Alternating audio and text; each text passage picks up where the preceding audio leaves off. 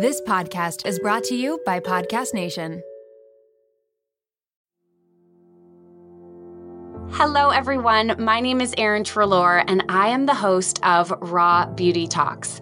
We're taking you behind the highlight reel of the world's biggest influencers and wellness gurus to get a raw glimpse of what beauty, health, and wellness look like in today's world so that you can feel your absolute best in your body and in your life.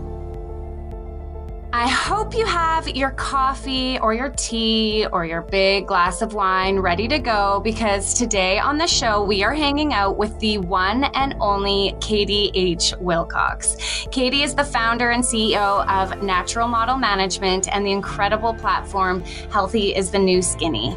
Using her 15 years of experience in the modeling industry as a curve model, Katie strives to change the game of self love by approaching the topic of body image from an intellectual viewpoint versus an irrational and emotional one. By breaking down the skinny beauty ideal and exposing its origins, agenda, and harmful effect it is having on society, Katie empowers people to choose their health over the beauty ideal implemented by the media and provides the tools needed to create lasting change.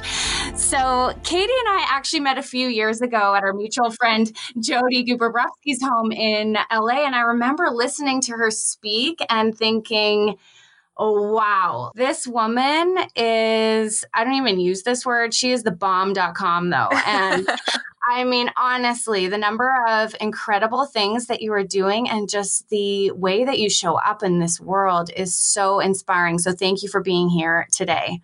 Well, that was the best intro a girl could ask for. Like, wow. it's all true. the world's longest bio. Sorry about that, everybody. But it's sure you get this a lot too with all the different things that you do. And then people are like, oh, can you give me a little bio? And I'm like, oh my gosh, how much time do we have? Where do I well, you know what, though? You are deserving of a long bio because really the things that you're putting your time and energy behind are so incredible. And not only that, we forgot one of your most important titles you're a mom of a yeah. beautiful little girl named True.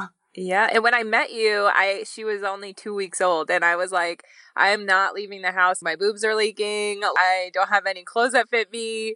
And then my husband was like, "No, you should go. Like you just need to like get out." So I took a shower for the first time and I go to this party and it was so great meeting you and everybody and just that was such a great experience cuz for those of you listening, like we literally just had a small group of there were what 15 or 20 women there yeah and all just sat around a table and just had like open discussions over dinner about interesting topics and what people were passionate about and just like listened and talked and it was such a eye-opening experience for me because it's so rare that us as women get to do that especially outside of our normal friend group to actually have access to different interesting people that we might not come across and to have open dialogue with them was so Absolutely. much fun. So, Katie, can you tell people who are listening and who just tuned in a little bit about yourself and your your amazing journey to where you are right now? Sure. So I was always overweight as a kid. I had a single mom who was going to school for her doctorate, working, and had my brother, I have a brother that's two years older than me.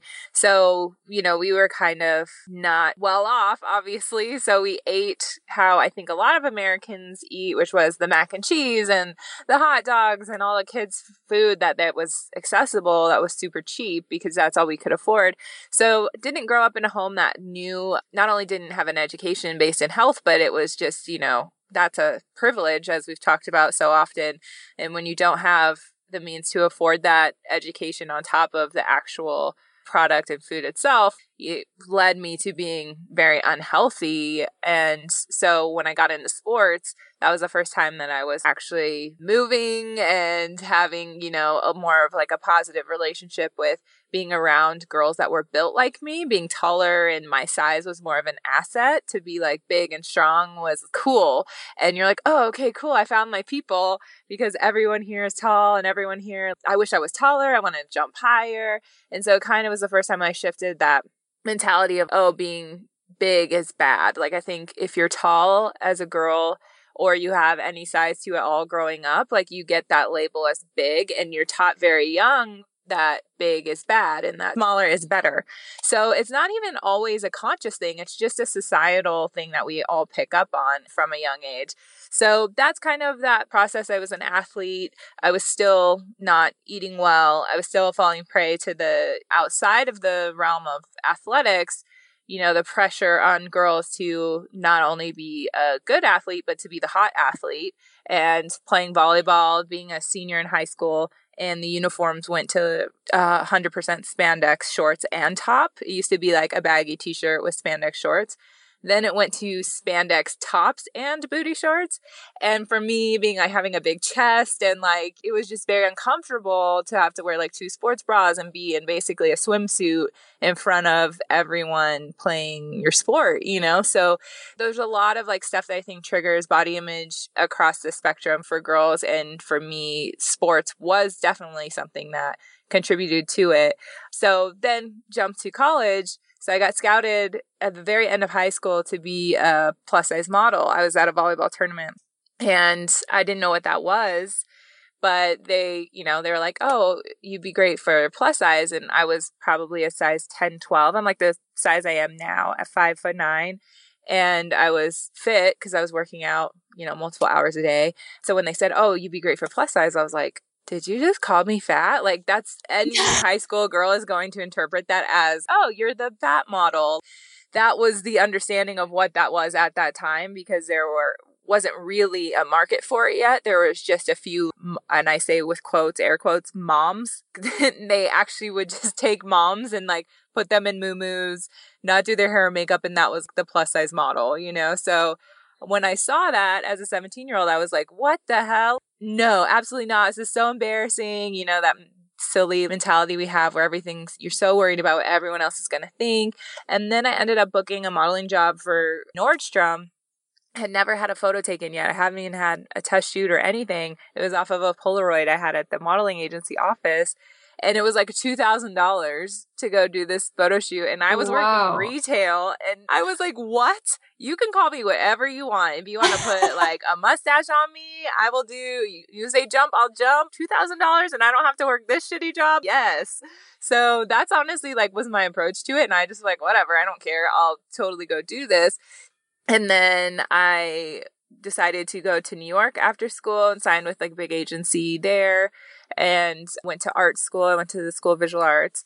And that was also an interesting time and one that I'm like very passionate about talking about now because I think our perception of what the college experience is going to be for women in the, you know, what it's portrayed in the movies is red solo cups and parties at mansions and cute boys and you have so much fun with your girlfriends. And the reality is just so not that. And it's very isolating. It's hard to meet friends. I was in a whole new environment. I was also working in like a modeling industry that was not nice people. They didn't care about you and your feelings. They're like, yeah, you moved here because you needed to. We'll call you if we have something for you. And I'm 17, you know? So it was just a very hard time for me where I was depressed and my dream of what I thought was going to be was definitely not happening in the way that I had anticipated and that that's a loss and you have to deal with that. You're away from your family, you're away from your friends on top of not playing sports. So I gained the freshman like 30, 25, 30 very quickly. And then I was getting rewarded for it. You know, I went into the modeling agency at that point and like, oh, you're the perfect size now. When you had gained weight. Yes. Interesting. So this was my first reality check in this business where I was like, wait a minute. I am not happy. I'm depressed. I don't have any friends. No one here is like even acknowledged my presence. and I've gained this weight that I'm like really uncomfortable about because it is too much on my frame. And now you guys are telling me, like, oh, I'm perfect. I need to stay like this because this is what the clients want. Like, I had never had that happen to me before. And your drive to want to work and to please people as women, we have that already. And that's kind of been our program of, oh, okay, like, do this to make you happy. Okay, I'll change myself for you. Like, that's kind of what we've been taught. So I was all right. And I had that mentality of, oh, well, this is what size I'm supposed to be. And I kind of used that to mask how I wasn't comfortable with it. But on top of the fact, I started making a lot of money and I started traveling and working in Germany and doing all of these things because of this extra weight that I had gained. And that was how I started this whole entire thing because I got to a point where now I'm I'm working and doing the things I thought I wanted, but I'm lonely, I'm isolated, I'm traveling alone to these places to work with people who don't speak English and this isn't what I wanted either. Fast forward to the end of 2024. Think of your goals for a second. What can you do right now to give yourself the best chance of succeeding? If you want to learn a new language, you absolutely should get Babbel. Don't pay hundreds of dollars for private tutors or waste hours on apps that really don't help you speak the language. Babbel's quick 10-minute lessons are handcrafted by over 200 language experts to help you start speaking a new language in as little as 3 weeks. Babbel's designed by real people for real conversation, and Babbel's tips and tools are approachable, accessible, rooted in real-life situations, and delivered with conversation-based teachings so you're ready to practice what you learned in the real world. If you're heading to another country country anytime soon, start using Babbel a few weeks before you go to learn basics like how to order food, ask for directions, speak to merchants without having to consult language apps while you're away. So fun. Here's a special limited time deal for our listeners. Right now, get 55% off your Babbel subscription, but only for our listeners at babbel.com slash raw beauty talks. Get 55% off at babbel.com slash raw beauty talks. That's spelled B-A-B-B-E-L dot com slash raw beauty talks. Rules and restrictions may apply. This episode is brought to you by LolaVie, an award winning hair care line founded by the fabulous Jennifer Aniston. Jen got tired of the same old struggle we all face, choosing between hair products that work and ones that are actually good for us. With LolaVie, that dilemma is history. We all put our hair through the wringer. That's why it's crucial to have products that not only repair the look of the damage, but also shield your locks from future harm. Enter LolaVie's bestsellers, the Glossing Detangler and the Perfecting Leave In Conditioner. They're your hair's new best friends. For a limited time, you get 15% off your entire order at lolavie.com. Just use the code Raw Beauty Talks at checkout. LolaVie is all about naturally derived plant based goodness, no silicones, sulfates, parabens, or gluten, and of course, cruelty free and vegan. That's 15% off your order at L O L A V I E.com with promo code Raw Beauty Talks. You can only use one promo code per order and discounts can't be combined. After you purchase, they'll ask you where you heard about them. Tell them I sent you over. It sounds so glamorous when you uh, look at it from an outside perspective. And I'm sure if it was social media around at that time, was that a thing? No, yet? there was no, not yet. If it was, it would have looked like the ultimate glamorous job. But what people don't realize is when you go to do these well, I can't speak to the modeling gigs, but speaking engagements or whatever it is, often you are the only person in the room. No one's talking to you. It's so isolating. You go back to your hotel room at the end of the night. It's not like you're out at parties. You're by yourself. It's like, and at that time, you know, there wasn't even FaceTime or anything like that. So it was literally you were by yourself and maybe call your mom for two seconds because it was expensive, you know? right. And what I'm finding so fascinating about your story is that I sometimes think there's this perception with the plus size modeling world that it's accepting of women in their natural size and as they are naturally, but it's really sounding to me like there's just as much expectation around what your body looks like in that industry as in the regular modeling industry. 1000%. And it's a little bit better now, but at this time was when this whole industry was just beginning. So it was either you are five foot nine, and height was really important. You couldn't be any shorter than me. And so at five nine to six foot, basically. And you had to be a size 14 or 16 and that was like it and so you know, if you started to get too small, you would lose all your jobs, which is exactly what happened to me. So once I started to realize and had that kind of aha moment that, oh my gosh, my dream is not what I thought it was. And I don't know if anyone listening has had this happen where you work really, really hard for something and you accomplish it almost to be let down because it's not what you thought. It didn't have the fulfillment you were hoping to have, even though it was a dream of yours. And then I started to really think about that. And I'm like, well, where did this dream come from? Because authentic dreams that are based in purpose or a connection do bring you fulfillment. They're not hollow when you achieve them or you experience them. And so I think, you know, that was the first time I realized that that dream wasn't really mine. Like I had just adopted it or accepted it. And I started to question that more to go, okay, well, when did I ever want to be a model? Why was this even something that I would want to do? And it was really America's Next Top Model was that was when it came out was when I was in high school and it basically brainwashed my whole generation to think that they could be models.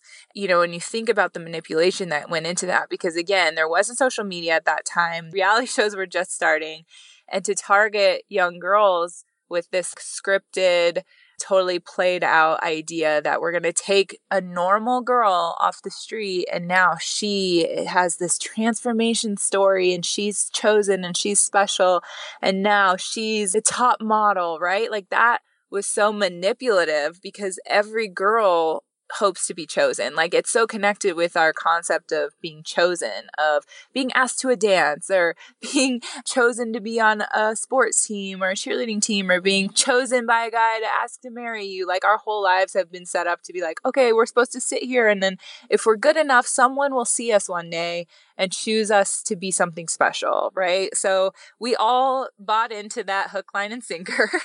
it's funny because I just happened to fit some small aspect of what the industry happened to be looking for. I'm no different than any other girl that felt the same thing.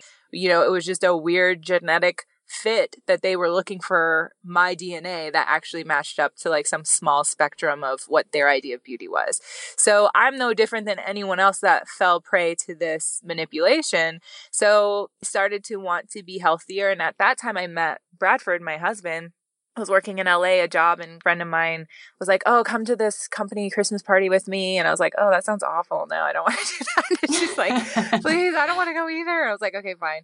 And he went with his friend, and you know, we saw each other, and he we started talking right away. It was like we've known each other forever and we've been together ever since. And that I met Brad at my largest size. So I use that in like my talks and presentations because at that time for me I was very at a low place in just my self-esteem in general like I was not satisfied with where my life was going. I was confused with what I wanted. I wasn't happy with my size. I didn't have the tools to like create a healthy change in my life because I didn't have the education behind what to eat, how to cook. I didn't even know how to work out on my own because I had always worked out in a team. So when it was just me, I was like, I don't know what to do. So it was like a hard time. And when I met him, he was just like, Oh, I think you're like the most gorgeous girl I've ever seen. And I was like, Can I tell you I love you? Like, and we were laughing and joking. and we're both drinking Diet Cokes. And we're like, Well, this is weird. And he's from Missouri and I'm from Wyoming. And his background was in personal training. And so, of course, that makes me insecure even more because I'm like, oh, well, I'm so fat right now, like in my mind. He's like, I think you look great, but what are your goals? Like, it's all just about learning how your body functions and what works for you. And his approach was just so nice. and I was like, oh, okay. And he's like, you shouldn't even worry about weight, honestly. It's just about doing things that make you feel good each day. And when we would hang out, like he's a very active person. So it was, let's go on a hike or let's go do these things outside. And I didn't grow up in a house like that. So that was so different for me because my you know my mom worked all the time and so she wanted to do nothing when she wasn't working not go out.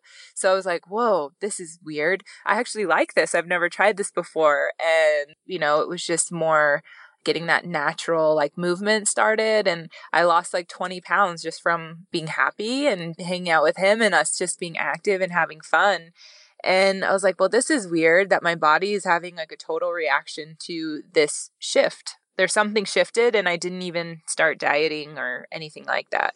So, those were all like great indicators that started to teach me at these pivotal moments of where your life kind of goes down different paths. Call it a program interrupt. Is it just for me, crossing paths with Brad was like an interrupt to the way I had been thinking about myself, about like what I'm capable of, about life, of all of those things. And I think that all of us have those people or situations that do the exact same thing. They challenge us to think differently about ourselves. And that's a very powerful thing that can happen. So for me, that was that moment. And from there, it just kind of evolved to this place where I was feeling good. I lost 50 pounds. I then lost all of my modeling jobs because I was too small for plus size now and I was too big for straight size.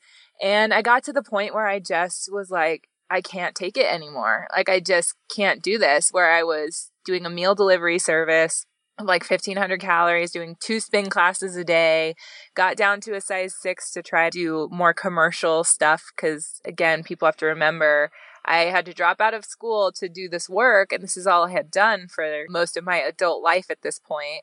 So when you put girls in that position, they're going to do the extra things that are necessary to get their bodies to conform to the standards that are being set for them.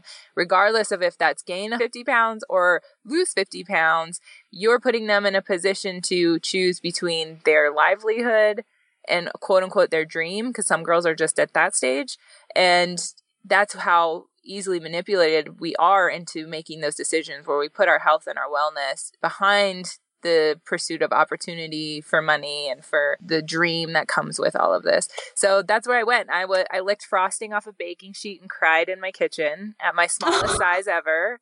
And I was like, who the fuck am I? Like, it was like I was living in the twilight zone because it's just not me. I'm the person that said that I would never be like this. How am I that way? What has happened to me? And that's when I just was like, I'm out. I hate this industry. I hate what it's made me become.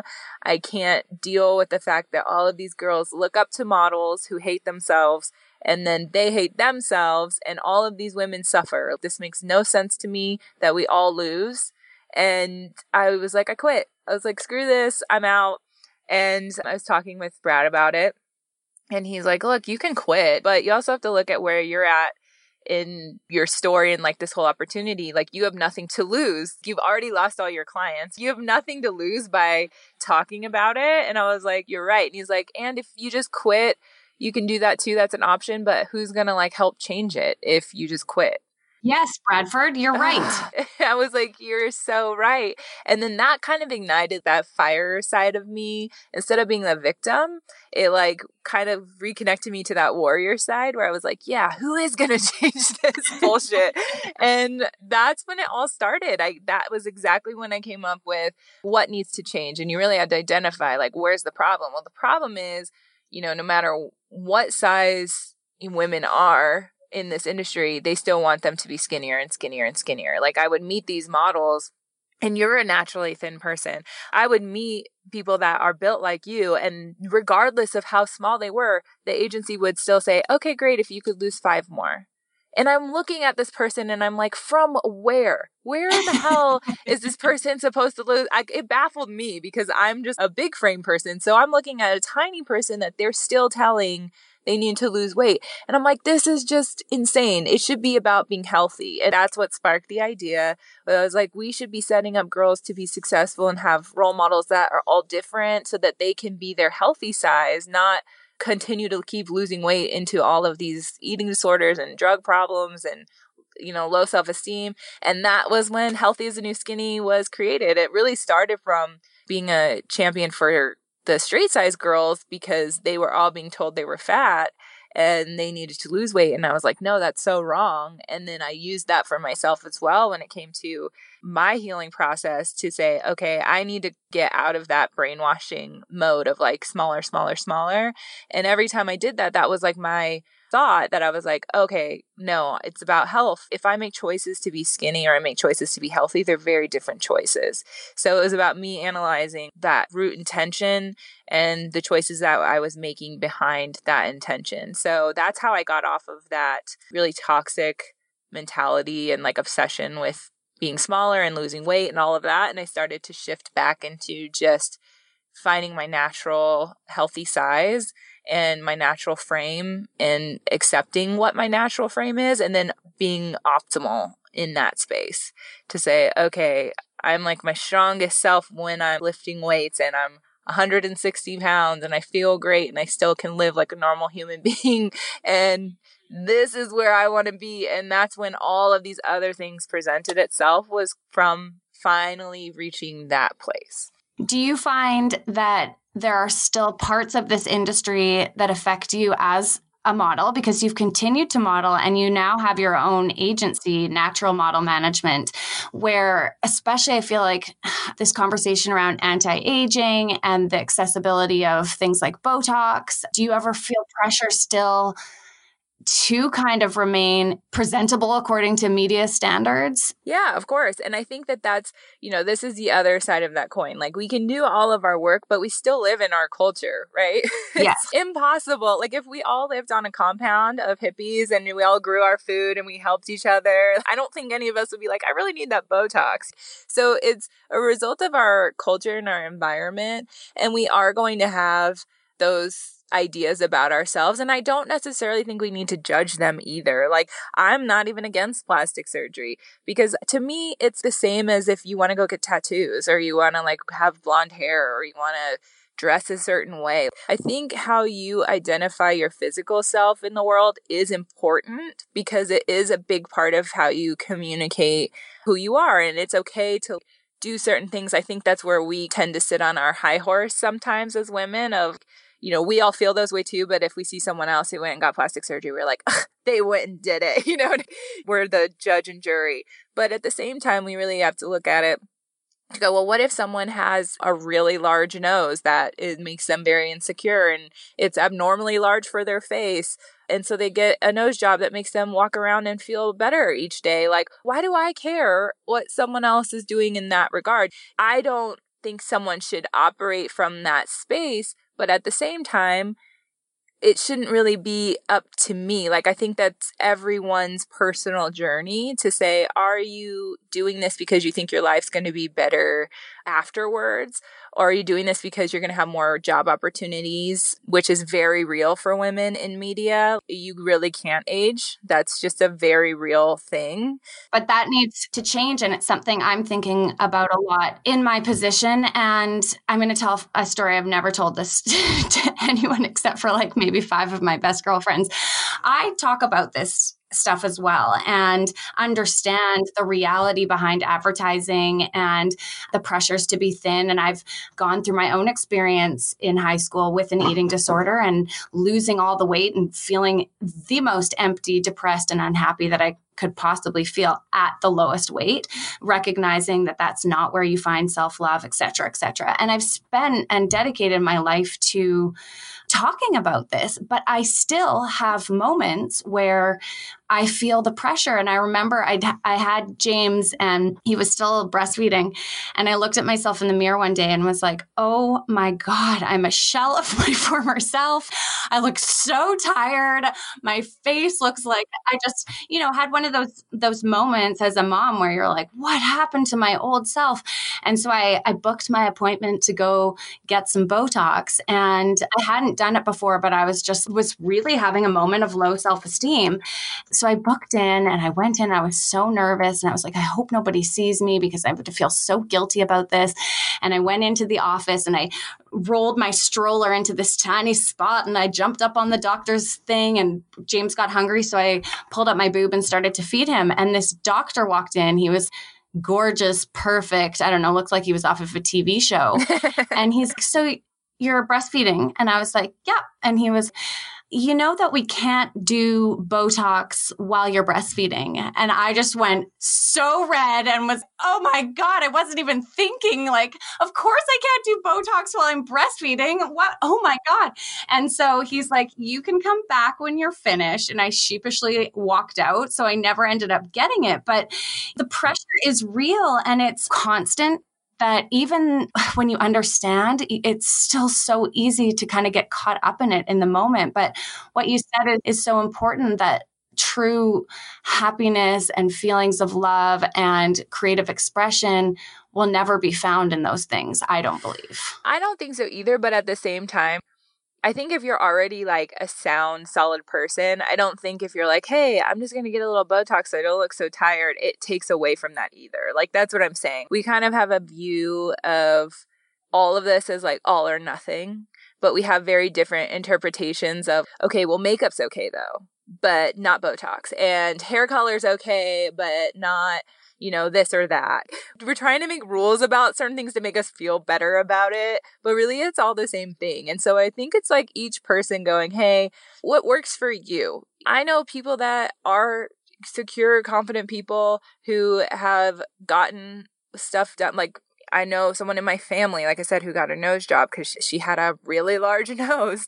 And she's like so much happier about it. Do you know what I mean? It helps her walk around each day. I just think that whatever works for you, and I've been in the same place and I go back and forth with it all the time, like you have. And I've definitely gotten Botox before and Personally, I love when I get it because it helps my brow, like have a very heavy brow. And so whenever I work jobs, they're like, open your eyes, Katie, open your eyes. And I'm like, my eyes are open. When I smile, my eyes go to slants. and they're literally like, Katie, can you open your eyes more? And I'm like, oh my God, my eyes are freaking open. So, you know, sometimes I do that because if I have to lift my eyebrows up, then I look like I'm lifting my eyebrows up. So I've gotten those things before that I'm like, okay, this helps to where I still have wrinkles and I still move my face, but it helps me to people not go, Katie, open your eyes more, open your eyes more. But then I've got, you know, when I had True, I didn't have anything for like two years, same thing. And then I, I get to that point where I go back and I go, I'm teetering with it because there's a side of me that really would love to just age right? And just enjoy it and be like a wrinkly, cool looking wizard. Like I tell everyone that. Yeah. I'm like, that's part of like how I see myself when I'm older is wrinkly with long white hair and wearing leopard print and rings on every finger and being this like weird wizard and that cool old lady. There's so much beauty in that too. But there's almost like the transition in the middle phase. That's the hard part, right? Where you're losing your beauty. And I don't think people talk about this enough to say we've been raised our whole lives to be beautiful. And for the girls that are born not beautiful, what we tell them is you need to be like the pretty girls, right? And the girls that are born beautiful, we say, hey, this is all you're good for. So again, we all we all kind of suffer and we all kind of lose because none of us are just here to be pretty, but we are ingrained with that deep belief. So if we have reached that level, like if you have been a model or you have been in entertainment or you have been the pr- quote unquote pretty girl or whatever, it is a part of your identity, right? Not on purpose, it just really is. And as you start to lose that, which we all are going to lose that, that's the hardest part, right? It's like, oh my God, it's this fear of losing the way that the world sees you and this you're like clinging to this identity and I conscious about that as well to say I don't know where it's gonna go. Like I look in the mirror now and I'm seeing the things that my mom would complain about, like her neck. I'm like, oh my god, I'm totally gonna have that turkey gobble neck. you know what I mean? And uh, and people are like, you're insane. No one else sees it but me. I don't know how we navigate it. Maybe we just feel it and let ourselves feel it, you know? Or maybe this conversation of talking about it is, oh wow, then I feel like I'm not the only one and if we can talk about it and have that open forum to figure out what does work for us, and maybe that is if you want to get a little bit of work done to feel better, cool. Like if not, and you've chosen to go the natural route, like that's celebrated too. Instead of us judging each other and feeling pressure from each other's choices, we all just feel more empowered to tune into what feels right for us. Yes, and to accept that everyone is on a different path, living their own life, and that it's not our story. And, and I do mm-hmm. think it is having conversation about it because you're exactly right. There is this sort of celebration for women who are more mature and aged. And then there's the celebration of women who are super young. And now you're even seeing women like Jennifer Aniston and Madonna who are like in their 50s and 60s now. And they look they look way hotter than I do. I'm 34. people just aren't aging. It's like we miss yeah. that middle where things start to change and shift, and that can make you feel really alone and isolated. But I would say this too. I think, you know, what we see of those people is just the glossed image, right? Like, we're not seeing them in the hotel bathroom light when they've just rolled out of bed like we see ourselves. And we're like, oh, Jesus, like, what the hell happened to me? I've lost it, you know? We don't see those people in those moments, or else I'm sure we would say the same thing. Bradford and I had a photo studio in Hollywood for a long time and there were a lot of celebrities that would come in there and they would make rules that no one was allowed to come in like no videographers for the photo shoot or whatever it was they're doing. They weren't even allowed to come into the studio until they had hair and makeup done because they didn't want anyone to sneak a photo of them looking like a normal person. I heard this, uh, you're gonna die. I listened to a Dr. Phil podcast and I tell everyone about this and they're like, really, Dr. Phil? And I'm like, no, I swear, he's really great. His podcast is awesome. He paraphrased what I try to teach so well that I've been using it because I'm like, this is just perfect. So he explains it like this everybody has a personal truth. And that's just how you feel about yourself when you're left with yourself. It's the real, your real self esteem. And most of us have a damaged personal truth because of childhood traumas, because of failures, because of lost relationships, all of the things that are struggles in our lives can really damage our personal truth. And he said the problem is people are comparing their damaged personal truth with others' social masks. And that's what we're doing when we look at these celebrities, you know, like we're comparing our reality with their social mask. And it's been so normal for us to do that. And it's so normal for this like next generation that grew up on social media. That's all they've ever known is to compare their damaged personal truth with everyone else's highlight reel. And so it's just creating this really false reality that, like I said, if Madonna and Jennifer Aniston and you and me and five other women had to like show up first thing in the morning with no makeup on, wearing the same thing and stand there and all get our picture taken. I mean, we would probably be a lot more similar than different. A hundred percent.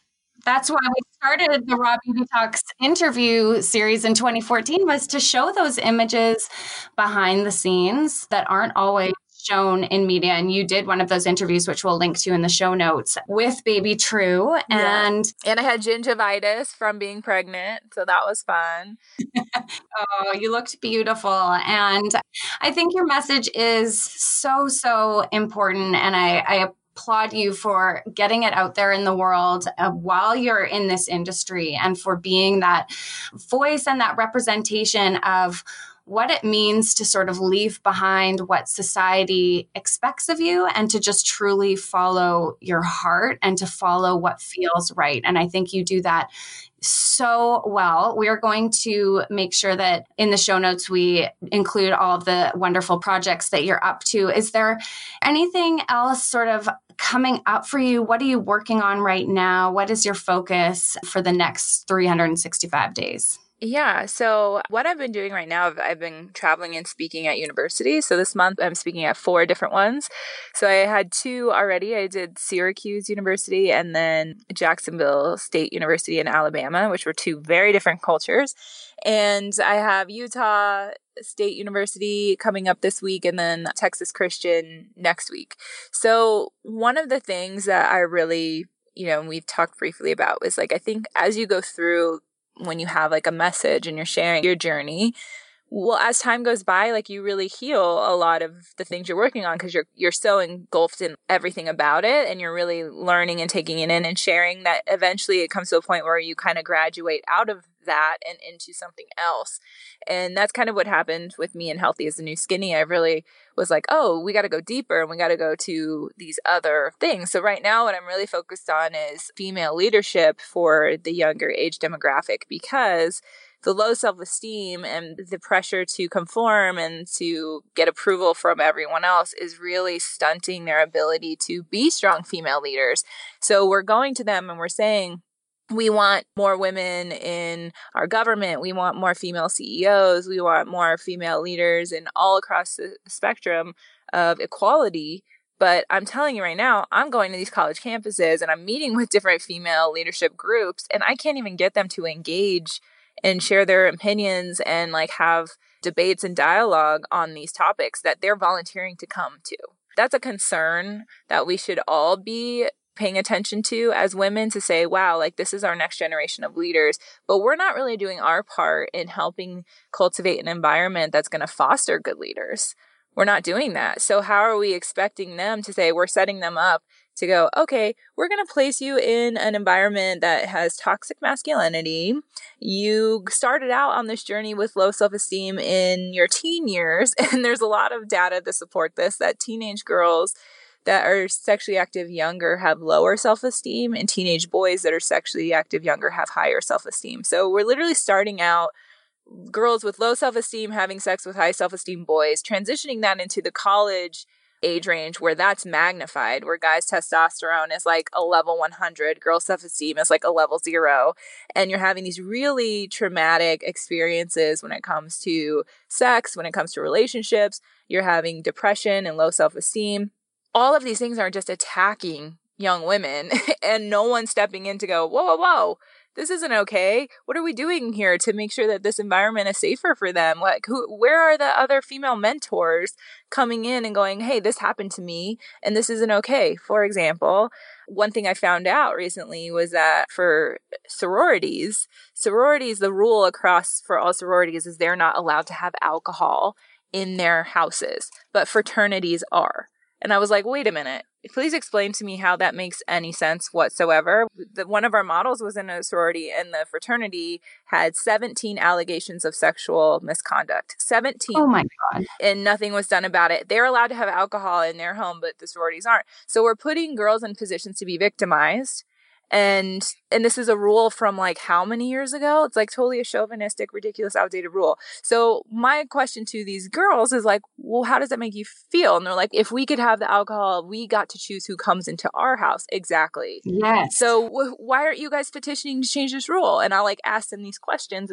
Well the older ladies that are on the council like their views are very old fashioned and this and that. I said all i'm picturing are like old pageant queens like southern pageant queens. They're like yeah basically. And i go okay well what do old pageant queens hate more than anything people judging them. So if you guys bring a big enough case to this and bring enough attention to it, they're going to change it because they don't want people judging them.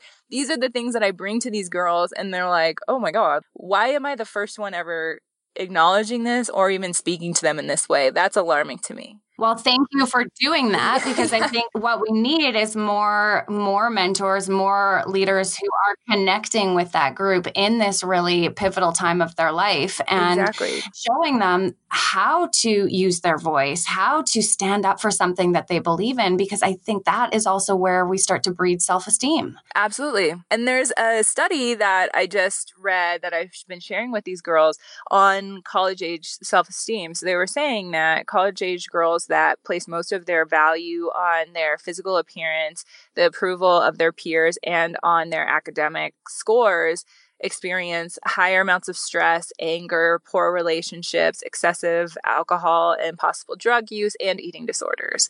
And I was like, this is exactly the three main things that all of these girls are struggling with that are causing the reaction, which is all of those negative emotions and feelings and issues.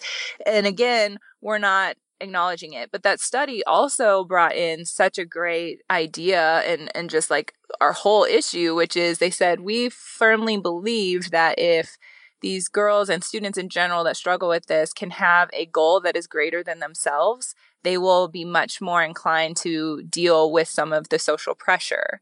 And I was like, exactly. So that's my goal right now. From each school, I asked the girls because there's always a group that stay after, and those are the ones I want. I know I'm there to speak to the 200, but it's the 20 that stay after that I'm like, you guys are the ones that are going to change stuff. So I've been really working with them. We made like a private Facebook group, and I asked them to share some videos of their experience, like what it's really been like, not the movie version, but the real life version. So they did that, and I showed their videos to the next school, and I've been doing that each time time. And our goal is I said, what if we do something crazy? And I showed them that Nike commercial about show them how crazy can be. And I was like, what if we do something crazy? We make very bold statements about what you guys deserve on campus. What if we raise money for a billboard? and they were like, "Oh my god!" Like you could hear them all like, "Oh my god!" Yeah. I was like, "That's not a crazy idea." They're like three thousand bucks. Like we could all chip in and get that very easily. And I'm like, "What would it say? What would you want to say?" And so that's our goal is i am getting all of these girls together and we're going to do a like Kickstarter to start with one billboard on a campus and see how much we can raise to get like more billboards and to just like really teach them that they have to participate in life. You can't make other people respect you or hear you or care about you. It's not their job you have to care about you and you have to demand that from people. And if they're not going to, then you need to not be around those people. Like these are like basic skills that we need to be teaching them.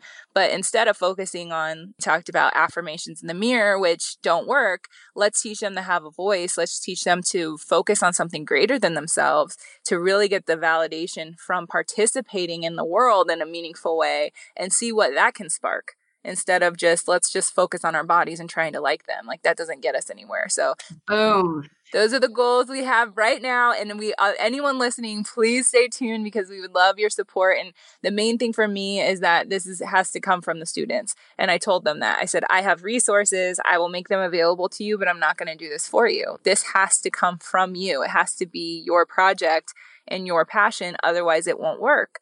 So that's something that we're helping. And if anyone listening, if there are people that would love to be mentors and jump into this Facebook group and really like start to help give these girls that confidence, we can make that happen too. I love that. And I just want to wrap this all together by asking anybody who's listening to just take a moment to consider how you can use your voice in the world to say something louder than the way that you look. How can you put your message out in regards to anything that you're passionate about or that you care about to make a statement and to make a difference because we all have that power, whether you're in university or whether you're 14 years old listening to this or whether you're 60 years old listening to this. I really truly believe that when we start to use our voice for the things that we care about, the things that light us up, and the things that we're passionate about, we step into our power in a way larger way than we will ever be able to accomplish by just focusing on something as small as the way that we look. So, Katie, thank you for being here today and for carving out time in your schedule. It means the world to have you here, and I can't wait to see everything that pours out of your heart in the year to come. Thank you for having me. I loved it. Anytime. That's it for this episode, but be sure to subscribe to the podcast so you don't miss a single show. Simply search for Raw Beauty Talks on iTunes and click subscribe. If you like this episode, take a screenshot and share it on social tagging at Raw Beauty Talks. We'll be regramming your posts every week. Last but not least, don't forget to visit our website at rawbeauty.co to get your free handout, which summarizes all the key notes and takeaways from this episode. As we wrap things up, remember, your body is different than any other body out there. So, as you listen to these episodes, it's important to keep tuning back into yourself to see what really resonates for you. Above all else, remember you are worthy, you are beautiful, and you are not alone on this incredible journey called life.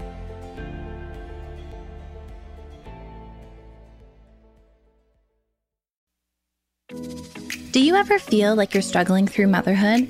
You're not alone. I'm Erica Djossa, host of the Momwell podcast, therapist, and mom of three. Join me each Wednesday as I sit down with guests, including psychologists, pediatricians, psychiatrists, fertility specialists, lactation consultants, and more to unravel the myths of motherhood.